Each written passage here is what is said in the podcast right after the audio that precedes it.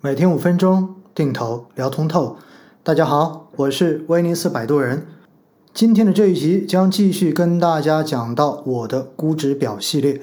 今天要给大家介绍的这个指数，也是一个非常重要的指数，代表着未来这些年长期的一个投资方向。那么这个指数就是中证主要消费指数。中证主要消费指数的代码为零零零九三二。这个代码呢是它在上交所的代码，在深交所同一个指数的代码是三九九九三二。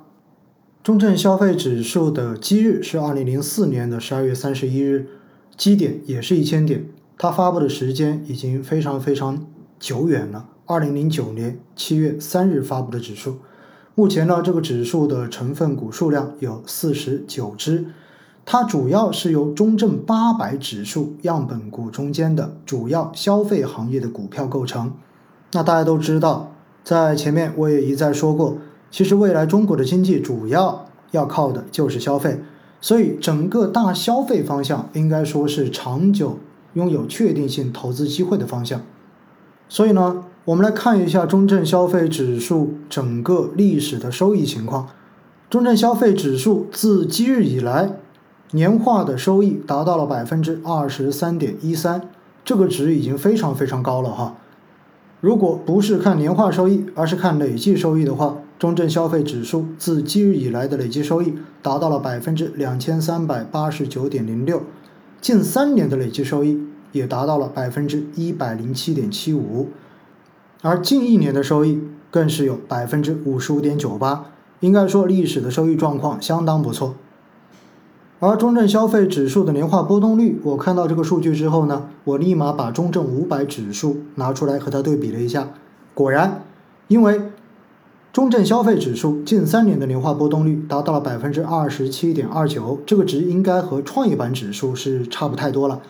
相对中证五百指数的近三年的年化波动率只有百分之二十四点三二，是低于中证消费指数的。而近五年的年化波动率，那么。中证消费指数跟中证五百几乎是一样的，中证消费指数是百分之二十四点九七，而中证五百指数是百分之二十四点三二，而近十年拉得更长一点呢，中证消费指数的年化波动率为百分之二十五点一一，中证五百是百分之二十六点五一，所以综合来看呢，中证消费指数的年化波动率和中证五百指数是比较接近的。所以从指数本身来说，它还是可以用来做定投标的的。而正是因为中证消费指数历史的收益确实是不错，所以现在它的一个估值分位呢也并不低。滚动市盈率的估值分位，十年期现在是百分之八十八点六五的分位点，应该说已经处在了高估的区域。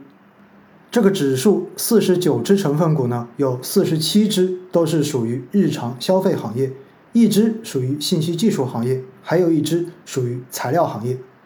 如果我们具体的来看一看中证消费指数的权重股，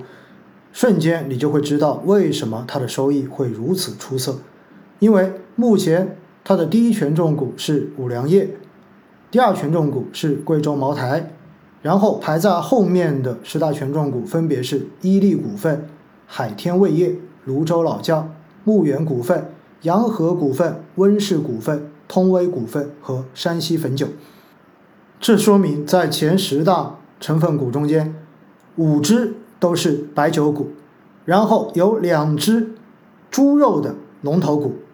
我们如果把行业再细分一下，按照申万三级行业来划分。中证消费指数里面的这一个行业，你会发现，在它的成分股中间，百分之四十八都是白酒，百分之十点八是乳品，也就是我们说的牛奶、乳制品，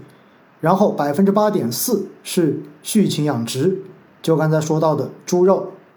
另外呢，饲料行业和调味发酵品行业的一个权重分别为百分之六点九和百分之六点八。因此，中证消费指数是很典型的偏向于食品、饮料、畜牧养殖这样子的一个消费指数。如果还要再通俗一点，我们可以把它归纳为四个字，叫做“喝酒吃肉”的指数。那我们知道，像这一些几乎是我们日常生活的必需消费品，所以未来这个方向的投资机会应该说是确定的。目前呢，在市场上面跟踪中证消费指数的基金，规模比较大的是汇添富中证主要消费 ETF 及连接基金，既有 ETF 也有连接，既有场内的也有场外的。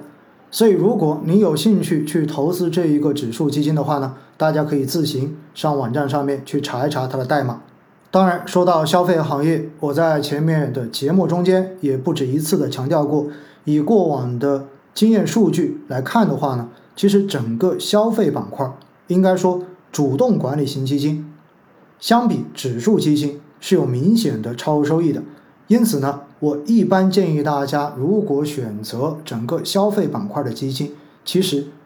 更加推荐的是去选那些靠谱的基金经理、优秀的基金公司所管理的消费板块的主动管理型基金来进行投资。当然，如果你想省心，不想去挑选基金经理，那么选一个跟踪中证消费行业指数的这样的一个基金产品来进行投资也未尝不可。毕竟刚才我已经跟大家介绍过了，本身中证消费指数的历史收益率跟它的增长都非常非常的不错，应该说已经可以满足很多投资者的需求了。